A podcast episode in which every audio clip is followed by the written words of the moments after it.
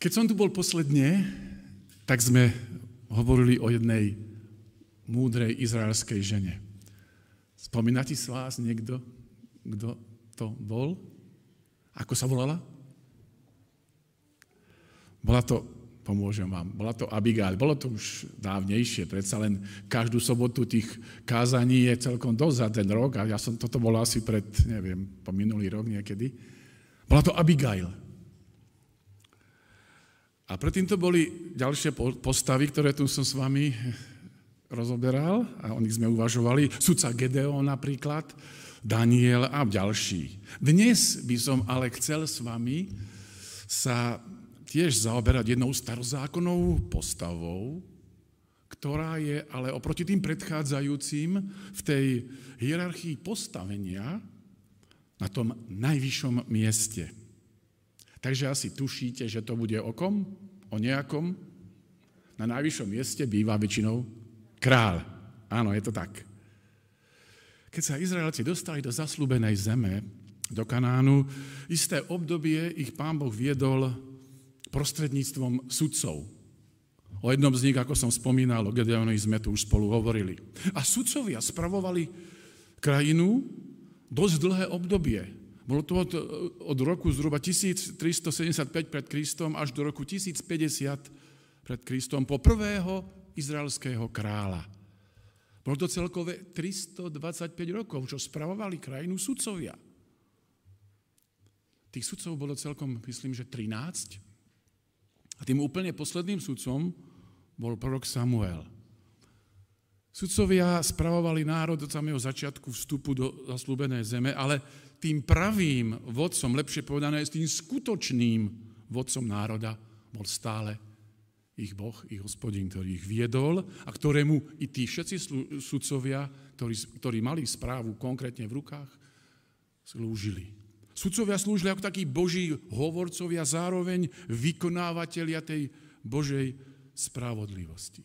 Boli to proste politickí a náboženskí vodcovia v ľudskej rovine. A určite tým najlepším a najpokornejším sudcom bol už ten posledný, už spomínaný Samuel, ktorý bol vo všetkom poslušný Pánu Bohu. Avšak práve za pôsobenia proroka Samuela sa začali ozývať v národe hlasy, že aj oni chcú kráľa, tak, ako to majú všetky okolité národy okolo nich. A aká bola odpoveď Samuela na žiadosť národa, aby si zvolili kráľa? Otvorme si Božie slovo a čítajme o tom v prvej Samuelovej, ktorý z vás máte Biblie, môžete si otvoriť. V prvej Samuelovej, v 8. verši, a tam budeme čítať od 10. od 10. verša. Samuelova, 1. Samuelova 8 a tam od 10. verša.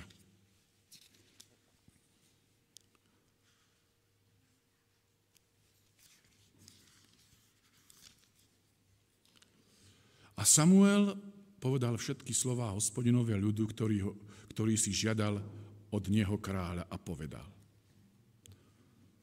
Toto bude právo kráľa, ktorý bude kráľovať nad vami. Bude brať vašich synov a postaví ich k sebe ku svojim vozom a urobí ich svojimi jazdcami a budú behať pred jeho vozom. A učiní na to, aby si narobil veliteľov nad tisícami a veliteľov nad 50 a na to, aby mu orali jeho pole, žali jeho žnivo a robili jeho vojenské nástroje a výzbroj pre jeho vozy. A vezme aj vaše céry, aby mu pripravovali masti, aby mu varili a piekli. Poberie i vaše najlepšie polia, vaše najlepšie vinice a vaše najlepšie olivnice a dá ich svojim sluhom a bude brať desatinu vášho semena z úrody vašich viníc a dá svojim dvoranínom a svojim sluhom. A taktiež vezme, vezme vašich najschopnejších sluhov a vaše najspôsobivejšie dievky a vašich najvýbornejších mládencov a vašich oslov a upotrebí ich pre svoju prácu.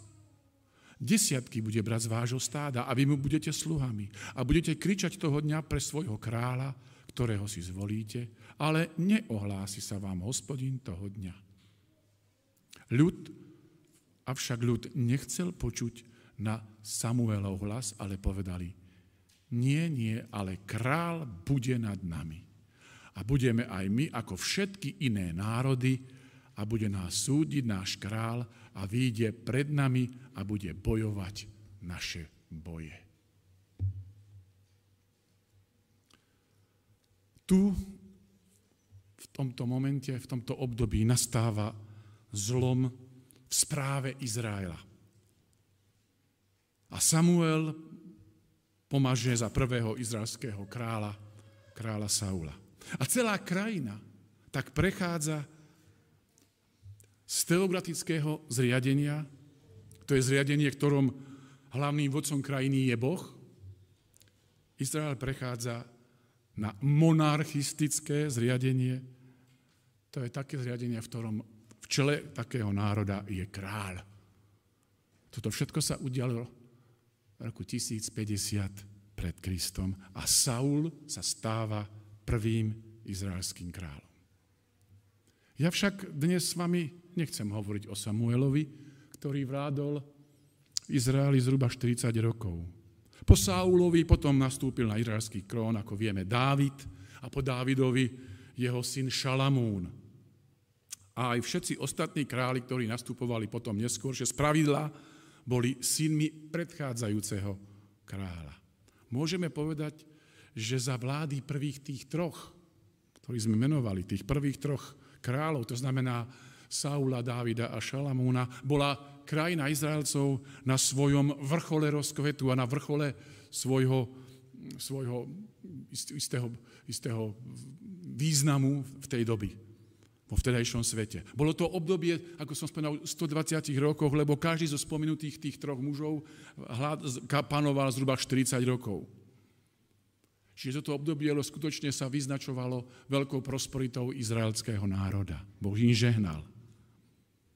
Po smrti Šalamúna sa však dostáva na trón jeho syn Rechabeám, alebo niektorí v tých prekladoch je Roboám.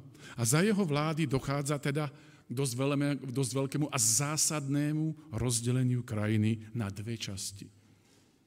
Pretože Rechabeán si nepočínal tak múdre ako jeho otec Šalamún a uvalil na národ ešte tvrdšie podmienky ako jeho otec, dochádza k národe k reptaniu, a k nespokojnosti. A tak 10 severských, severných e, kmeňov Izraela sa odtrhlo a vytvorili krajinu Izrael. Do čela krajiny si zvolili za kráľa človeka z nekráľovského rodu, bol to Jeroboám a centrom pre nich sa stala už nie Jeruzalem, ale Samária. A dole v Jeruzaleme a okolí, teda ostali na juhu územia, ostali dva kmene, a to bol Júda a Benjamín. A samozrejme ešte Lelitovia, ktorí tvorili, vytvorili tieto tri kmene krajinu Judsko, kde zostal vládnuť spomínaný Rechabea. Celkové sa v Judsku vystriedalo za 400 rokov spolu 20 kráľov. Z toho jedna bola aj dokonca žena Atália, ktorá vládla v Judsku, v Judsku 6 rokov. Táto osvobka, keď sa dostala k moci, dala vyvražiť všetkých svojich vnukov, okrem jedného maličkého Joasa. A ten prežil len preto, že sa jeho teta a jeho dojka postarala o ňoho a 6 rokov ho tajne, tajne vychovávala. A potom ako 7-ročný sa Joas stal tiež judským kráľom. To bol taký stručný úvod o izraelských kráľov, koľko ich bolo a ako to tam fungovalo.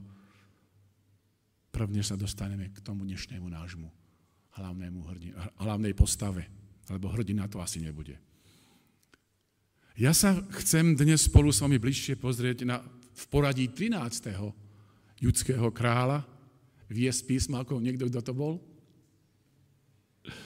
Bol to král ktorý bol žiaľ jedným z najbezbožnejších kráľov Judska. To už asi viete.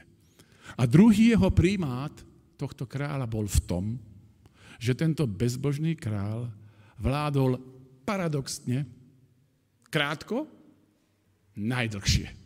On vládol najdlhšie zo všetkých judských a môžeme povedať aj izraelských kráľov. On kráľoval dlhšie ako už spomínaní prví traja izraelskí velikáni, Saul, Dávid a Šalamún. Tí traja kráľovali svorne zhruba po 40 rokov.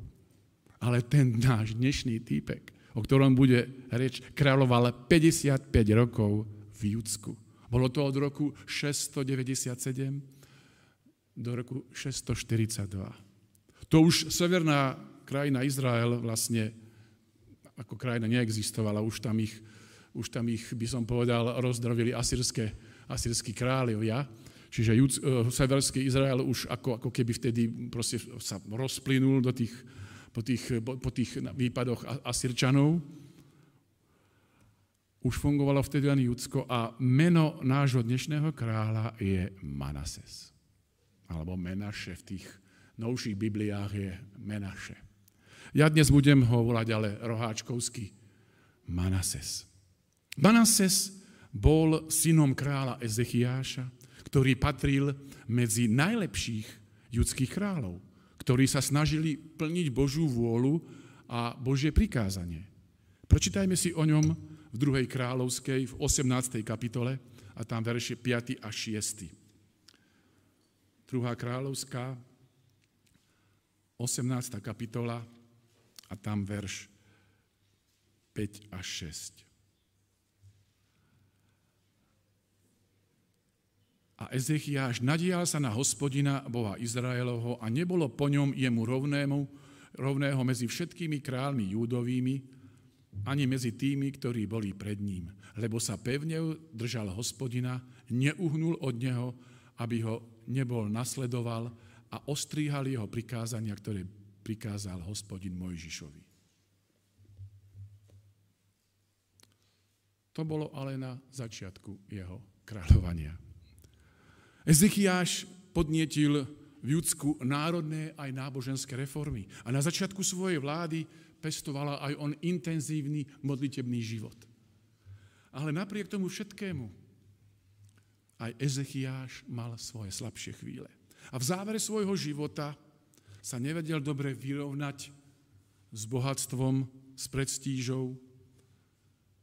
A tento problém sa jasne ukázal počas návštevy vyslancov z Babylona, ktorým sa chválil a vystatoval kráľovskými klenotami cenostami. Mohli by sme povedať, tak lodsky sláva mu až príliš vstúpla do hlavy. Ale poďme k jeho synovi, o ktorom to dnes bude. K tej dnešnej hlavnej postave, k Manasiasovi. O živote a vládnutí tohto judského kráľa máme záznam v Božom slove na dvoch miestach. To prvé sa nachádza v 2. kráľovskej, v 21. kapitole. A ten druhý záznam je 2. paralipomenom v 33. kapitole. A ten záznam o živote kráľa je, na obidvoch, je v obidvoch knihách skoro rovnaký, aspoň tá prvá časť jeho života. Ale posolstvo, z tej, posolstvo s paralipomenom je však podrobnejšie. A tak ja sa zameriam viac na posolstvo z tejto knihy. Otvorme si druhú paralipomenom a tam 33. kapitolu, kto z vás má Biblie a tam budem čítať od 1. po 9. verš. Paralipomenom, druhá paralipomenom a tam 30, 33. kapitola. A Manasias mal 12 rokov, keď sa začal kráľovať a kráľoval 55 rokov v Jeruzaleme. A robil to, čo je zlé v očiach hospodinových, podľa ohavnosti národov, ktoré vyhnal hospodin spred tvári synov Izraelových. Lebo zase vystavil výšiny, ktoré bol zboril Ezechiaž jeho otec, a postavil oltáre bálom a narobil hájov a klanila sa všetkému vojsku nebeskému a slúžil im. A vystavil oltáre aj v dome hospodinovom, o ktorom povedal hospodin, v Jeruzaleme bude moje meno na veky a nastaval oltárom všetkému vojsku nebeskému v obidvoch dvoroch domu hospodinovho. A on sám dal previesť svojich synov cez oheň v údolí syna Hinoma a planetáril, veštil a čaril a nadovážil si duchárov a vedomcov, robiac mnoho takého, čo je zlé v očiach hospodinových, aby ho popudzoval. Postavil aj rytý obraz modly z kameňa, ktorý spravil v dome Božom, o ktorom Boh povedal Dávidovi a Šalamúnovi jeho synovi. V tomto dome a v Jeruzaleme, ktorý som vyvolil spomedzi všetkých pokolení Izraelových, položím svoje meno, aby tam bolo až na veky. A neučiním toho viacej, aby som dal uhnúť nohe Izraelovej preč zo zeme, ktorú som osobitne postavil pre vašich otcov, len ak budú pozorovať, aby činili všetko to, čo som im prikázal, celý zákon a ustanovenia a súdy vydané skrze Mojžiša. Ale Manases zaviedol Júdu a obyvateľov Jeruzalema do bludu, aby robili horšie ako národy, ktoré vyhľadil hospodin spred tvári synov Izraelových.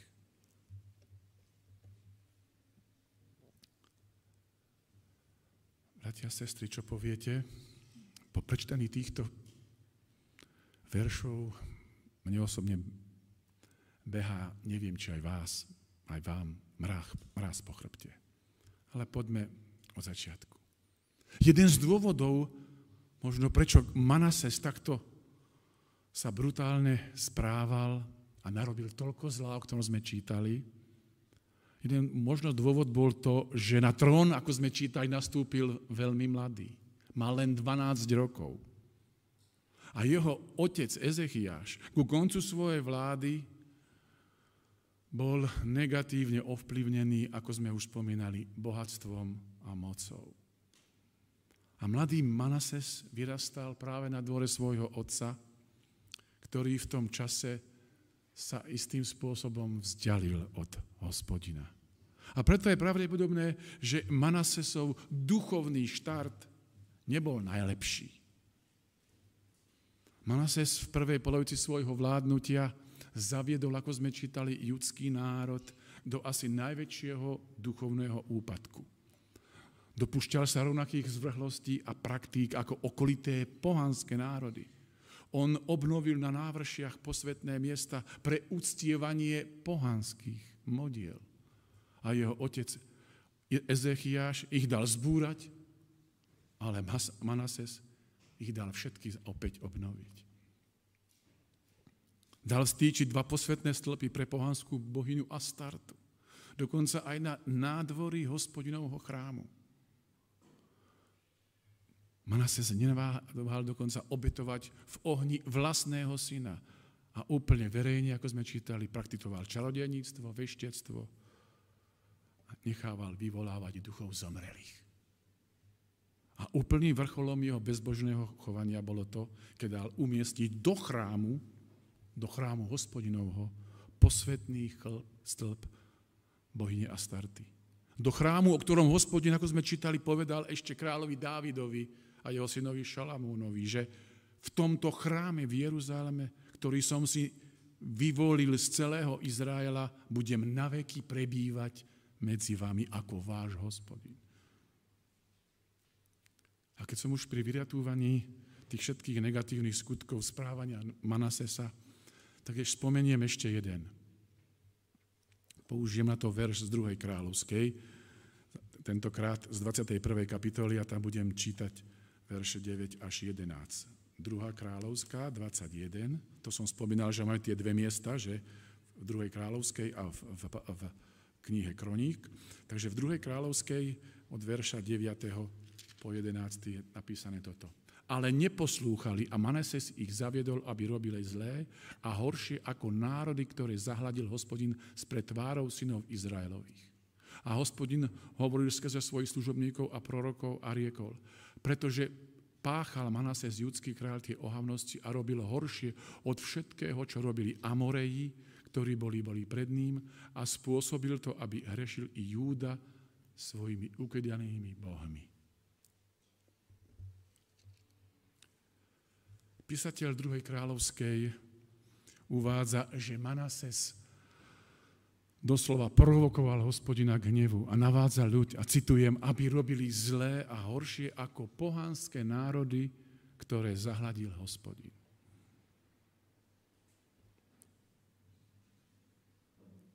Opäť citujem, horšie od všetkého toho, čo robili Amoreji, ktoré boli pred ním. Je to dosť smutné. Židovský historik Jozefus Flavius píše, že Manases, citujem, barbarsky vyvraždil všetkých spravodlivých medzi Hebrejmi, neušetril prorokov, pretože každý deň zabil niektorého z nich. Je o tom správa v židovských starožitnostiach v knihe 13. Tak asi k tomuto netreba komentár. Ale na doplnenie a do vysvetlenie tejto časti chcem ešte uviesť ešte jednu smutnú vec. Písmaci určite viete a poznáte kapitolu hrdinov viery. Ktorá to je? Židom 11. kapitola, áno, počúvam tu nejaké hlasy. Chcel by som prečítať iba tri verše odtiaľ, alebo štyri sú to. Židom 11. kapitola a tam od 36 po 38. verš, kde je napísané toto. Židom 11, 36 až 38. Druhí zakúsili posmechov a bytiek a k tomu pút a žalára. Boli kameňovaní, pokúšaní, pílami rezaní, zomreli vraždou meča, skrývajúca chodili sem a tam v ovčích a v kozích kožiach, strádajúci, súžení, trápení, ktorých svet nebol hoden, blúdili po púšťach a po vrchoch a skrývali sa po jaskyniach a po dierach zeme. Toto sú tí, ktorí neboli menovaní v tej kapitole 11. Sú tam menovaní, tých ja si tam myslím zo 16, tých hrdinov viery, od, myslím od, od Abraháma až, hej, neviem po ktorého toho posledného hrdinu menovaného v tejto kapitole, ale títo, ktorí, ktorí som čítal, to boli stovky a tisíce ďalších hrdinov viery, ktorí sú nemenovaní. A viete, kto bol medzi týmito nemenovanými hrdinami viery? Bol medzi nimi prorok Izaiáš. Tradícia a historické pramene hovoria, že proroka Izaiáša dal pri tomto vraždení, o ktorom sme čítali pred chvíľou, že každý deň niekto musel zomrieť nejaký prorok. Proroka Izaiáša dal pri tomto vraždení rozrezať pílov v dutom kmeni stromu, kam sa asi ukryl práve král Manases. Bolo to v roku 681 pred Kristom. Teda asi po 16 rokoch vládnutia tohto kráľa. Veľmi ťažké čítanie. A zase z tej pán Boh kráľa Manase sa napomínal. Napomínal ho prostredníctvom prorokov. Pán Boh sa veľmi snažil, aby sa spametal, aby to, čo robil, si uvedomil, že je zlé. Avšak Manases nebral napomínania Božie vážne. Ani od prorokov, ktorých vraždil. A tak pán Boh povedal dosť. Dočítame sa o tom v druhej opäť v druhej paralipenom v tej 33. kapitole. A tam budem čítať od 10. po 11. verš. A hospodin hovoril k Manasesovi, a jeho ľudu, ale nepozorovali. Preto doviedol na nich hospodin veliteľov volska asýrského kráľa, ktorí jali Manasesa na trne a poviažúc ho dvomi medenými reťazmi, doviedli ho do Babylona. Hospodin dopustil to, o čom sme čítali, a Manases bol odvlečený ako zviera v reťaziach do Babylona. Viete si predstaviť to obrovské poníženie, ktorému sa mu dostalo? Pred zrakmi celého národa ho vliekli do zajatia bolo to v roku 650 pred Kristom. Náš biblický komentár poznamenáva, že asýrske reliefné malby znázorňujú významné osoby tej doby ako otrokov, ktorí boli pripútaní za pery alebo za nosné dierky. O týchto potupných praktikách píše aj Izaiáš, aj prorok Amos. A medzi tými, čo boli odvázaní a pribudaní za nos ako zvieratá, bol možno aj judský král Manases. Vtedy vládca Božieho vyvoleného ľudu. To boli tie trne, o ktorých sme čítali v tom 11. verši. To bola potupa. Král, ktorý sa zhruba 48 rokov vystatoval svojou mocou v národe, ktorý despoticky vrádol, teraz odchádza ako ujarmené hoviatko, keď ide na bytúnok. Bolo to veľké poníženie a veľká hamba. Nevieme presne, ako dlho bol Manases v zajatí v Babylone. Či to bol mesiac, alebo dva, alebo dlhšie.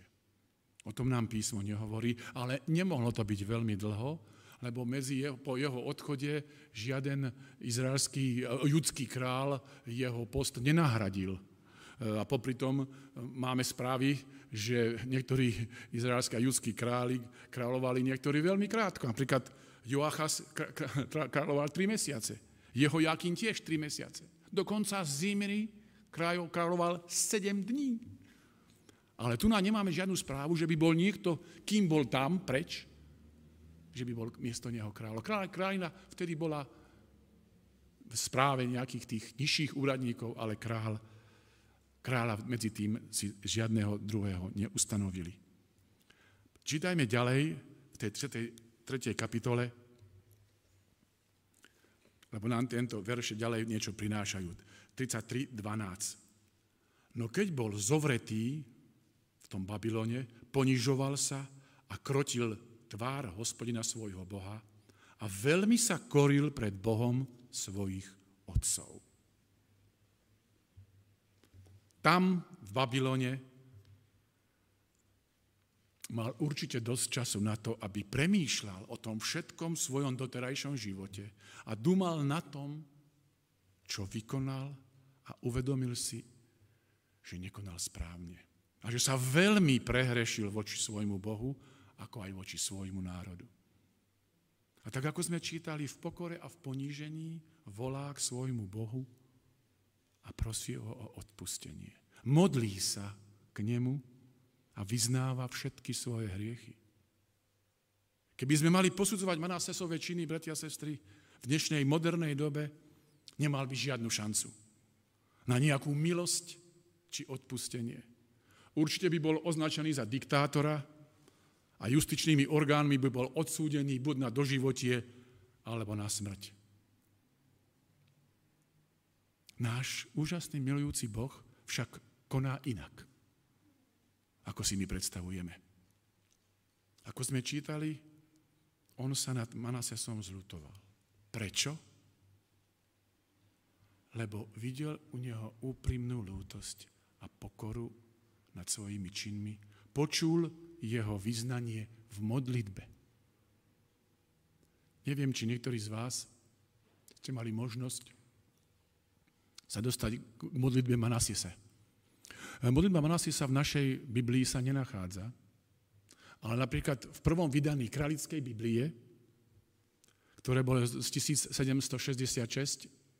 roku, v minulom storočí, táto modlitba bola potom nejako tiež sa stať dostal. Napríklad a v niektorých e, pravoslávnych e, e, Bibliách dodnes modlitbu Manasesa v svojich Bibliách pravoslávni majú.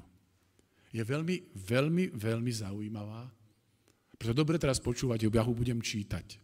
Ako sa bola zaznamená a ako sa Manases v Babylone v žalári modlí k svojmu Bohu. Citujem.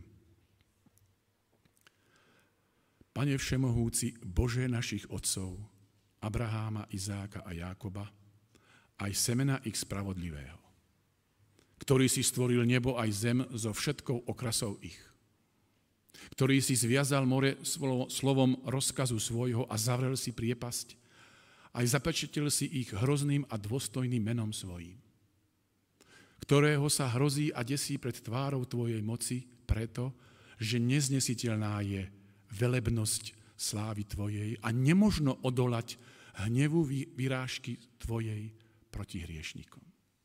Z Tvojho zaslúbenia nesmierne a nedosihnutelné je milosrdenstvo. Lebo Ty si Pán najvyšší, dobrotivý, zhovievavý, veľmi milosrdný a ktorý ľutuješ bied ľudských. Ty, pane, podľa množstva dobrotivosti svojej si zaslúbil pokánie a odpustenie hriechov tým, ktorí by zhrešili proti tebe a množstvom milosedenstiev svojich uložil si pokánie hriešnikom na spasenie. Ty, hovorím, Pane Bože spravodlivých, neuložil si pokánie spravodlivým Abrahámovi, Izákovi a Jákobovi, ktorí nehrešili proti Tebe, ale vložil si pokánie na mňa hriešného. Keďže som sa dopúšťal viac riechov, než je počet piesku morského, rozmnožili sa moje neprávosti, pane. Nie som hoden, aby som mohol pozvihnúť svoje oči a hľadieť na vysokosť neba pre množstvo neprávostí mojich. Zviazaný som mnohými reťazmi a železnými okovami, takže nemôžem pozdvihnúť svojej hlavy a nemám žiadnej úlavy, aby som vzbudil hnev tvoj robiac to, čo je zlé pred tebou, ako ten, ktorý neurobil vôľu tvoju a prikázania tvoje nezachoval, ale učil som veci ohavné a čo by k urážke slúžilo, rozmnožoval som. Preto teraz zohýnam kolená srdca svojho, žiadajúc od teba milosť. Zhrešil som. Pane, zhrešil som a neprávosti svoje poznám. Preto prosím, a žiadam, odpust mi, pane. Odpust mi a nezatracuj ma spolu s neprávosťami mojimi, ani sa nehnevaj na mňa na väčnosť. Schovaj zlé veci na mne, ani ma neodsúď do najhlbších miest zeme, lebo Ty si Boh. Boh, hovorím, Boh kajúcich. Ale dokáž na mne všetku dobrotivo svoju, spasenia mňa nehodného, Učíni podľa veľkosti milosedenstva svojho. Aj budem ťa chváliť vždy, po všetky dni svojho života ťa bude chváliť všetka moc nebies a máš slávu na veky vekov. Amen. To bola modlitba tohto, môžeme nazvať kajúcníka v žalári v Babylone. Pri čítaní tejto modlitby človek žasne, ak ste si dobre počúvali, aké úžasné myšlienky v tomto sa bezbožníkovi vôbec vzali. Bolo vidieť, že bol vychovaný všetkých tých ich, e, v tej histórii ich národa, spomína tam všetkých tých patriarchov, áno, a dobre vedel, ako Pán Boh ich viedol, čiže bol istým spôsobom vzdelaný v týchto všetkých ich, tej histórii národa. A mohli by sme teraz túto modlitbu aj nazvať že to bol taký chorál pokory. Dnes sme hovorili v sobotnej škole okrem iného aj o pokore. Takým chorálom pokory a poníženia, ktoré vyznáva Manases pred svojim Bohom. Na základe tejto modlitby a veľkej zmeny jeho postoja k svojim činom. Pán Boh umožňuje tomuto bezbožnému kráľovi Manasesovi návrat do svojej vlasti, do Jeruzalema, dokonca návrat na jeho trón, z ktorého ho vzali. Až pri svojom návrate si Manase splne uvedomil, akého úžasného a pravého Boha má on a jeho národ a že ich hospodin, Boh jeho predkov, Abraháma, Izáka a Jakoba. Boh jeho otca Ezechiáša, že iba to je jediný pravý Boh, ktorému už bude slúžiť. Ešte budeme čítať verše 13 a 16 tej 33. kapitoly 2. paralipamenom. Čítam verše 16, 13 až 16. A modlil sa mu a Boh mu dal sa uprosiť a vyslyšal jeho pokornú prozbu a doviedol ho späť do Jeruzalema, do kráľovstva a tak poznal Manasis, že on, hospodin, je Bohom. A potom vystavil vonkajší múr mesta Dávidovho na západ od Gichona v údolí, ako sa ide k rybnej bráne a obohnal múrom Ofel a vyhnal jeho múr veľmi vysoko a postavil veliteľov vojska do všetkých miest ohradených v Judsku a odstránil cudzích bohov aj kamenný obraz modly z domu hospodinovho i všetky oltáre, ktoré bol vystavil na vrchu domu hospodinovho v Jeruzaleme a vychádzal to von za mesto. A potom vystavil oltár hospodinov a obetoval na ňom pokojné obeti bytné a obete chvály a rozkázal Júdovi, aby slúžili hospodinovi, Bohu Izraelovmu. Opäť ako sme čítali, Manases hneď po svojom návrate začal s veľkou očistou a k odstráneniu všetkých tých pohanských modiel a opäť zaviedol pravú bohoslužbu v Božom chráme. Nakoniec Manases zomiera roku 642 pred Kristom a za tých 55 rokov vládnutia aspoň posledných zhruba 7 rokov robil nápravu z tohto svojho veľmi špatného a hrozného vládnutia. Toľko k životu kráľa Manasesa. A pozrime sa teraz o, na jeden čerstvejší príbeh odpustenia, ktorý sa stal iba v minulom storočí. V 50. rokoch minulého storočia sa udial pozoruhodný príbeh obrátenia sa mladého muža v celé smrti. Jacques Fresh vyrastal na predmestí Paríža vo Francúzsku v bohatej rodine. Jeho otec bol riaditeľ banky, ale bol to ináč veľký ateista a cynik, ktorý sa o výchovu svojich detí veľmi nezaujímal. Žaková matka bola síce nábožná žena, ale aj ona bola veľmi uzavretá do seba a nebola schopná ani viesť sama celú rodinu. A preto Žak bol väčšinou ponechaný ako dieťa sám na seba. Aj on vyrástol ako taký in, introvert, uzavretý a keď vyrástol a začal študovať, viackrát musel meniť školu. Už ako 19-ročný prerušil štúdia a začal pracovať len tak bez väčšieho záujmu u otca v banke. Potom prišla vojenská služba v Nemecku, kde sa okrem iného stretol s peknou slečnou, tiež z bohatej rodiny a počase bola svadba. Narodila sa im cerka Veronika, ale Žak počase zistil, že, pre svoju, že svoju máželku nikdy ozajste nemiloval. A tak sa počase máželia rozchádzajú a jeho máželka sa vrátila s ich cerkou domov k svojej rodine. A Žak tak zostáva sám. Ale bol opantaný túžbou po svojej jachte, na ktorej by sa chcel plaviť na ďaleké ostrovy.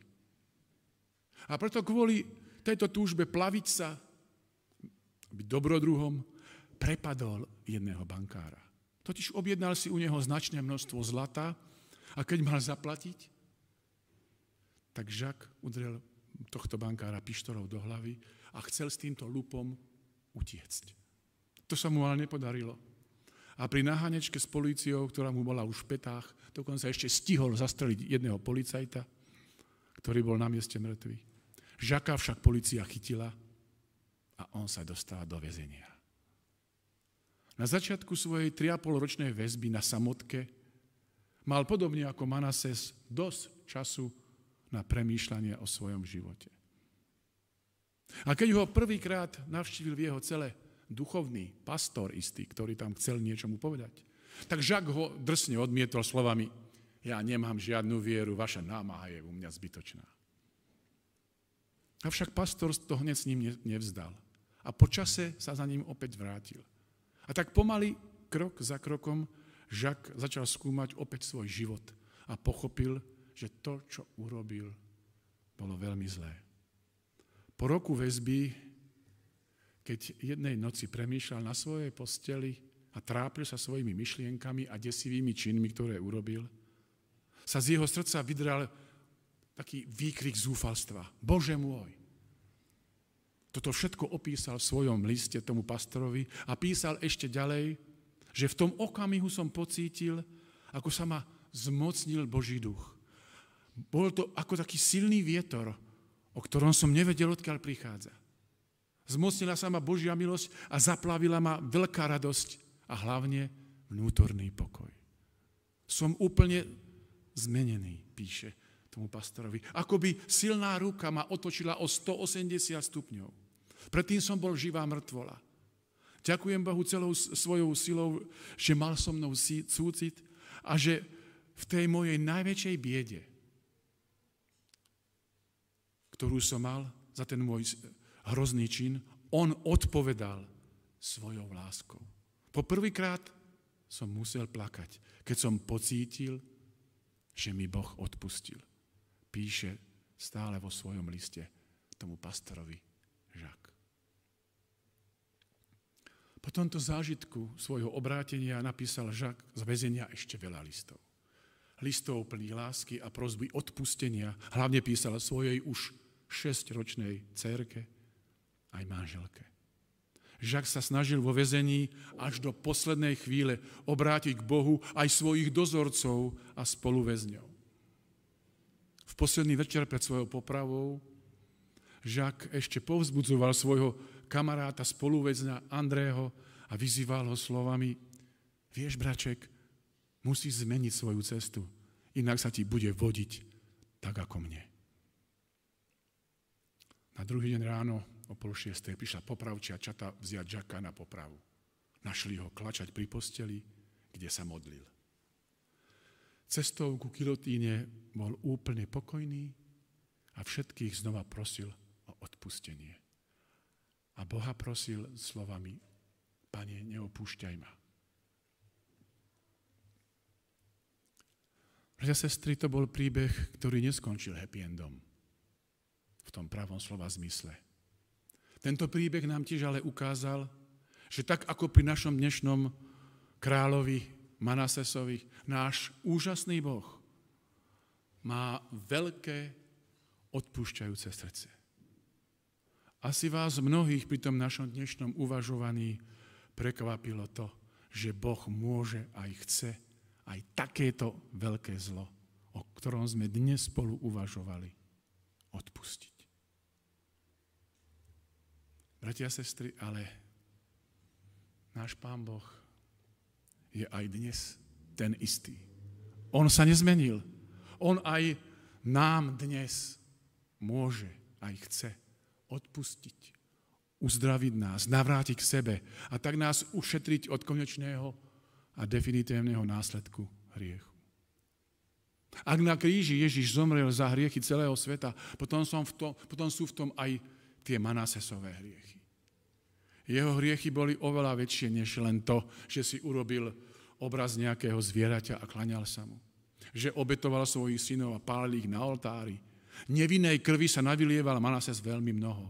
Takže ňou, ako sme čítali, naplnil Jeruzalém. A predsa, bez ohľadu na okolnosti, ktoré u ňoho vyvolali pokánie, Boh Manasesovi odpustil. Prečo? Prečo Boh Manasesovi, všetky tie jeho hriechy odpustil? Lebo tam v zajati v Babylone si úplne všetky svoje hriechy uvedomil. A on si ich nielen uvedomil, on ich všetky vyznal Pánu Bohu a prosil ho o odpustenie. A Pán Boh videl do jeho srdca a jeho pokornú modlitbu, ktorú som vám prečítal, milostivý Boh vypočul. A to je tá dobrá správa, bratia sestry, aj pre nás. Ak Boh Manasosovi odpustil, môže odpustiť aj každému z nás. Ťaží ťa tvoje svedomie, nejaký pocit viny či hriechu? Možno, že žiješ v obave, či ti tie tvoje zlé hriechy Boh nikdy nemôže odpustiť. Nikdy to nezdávaj. Nikdy sa nezdávaj nádeje odpustenia. Bože odpustenie môže dostať každý, kto vyzná Pánu Bohu svoje hriechy tak, ako to urobil Manases a bude prosiť úprimne Pána Boha o odpustenie. Amen.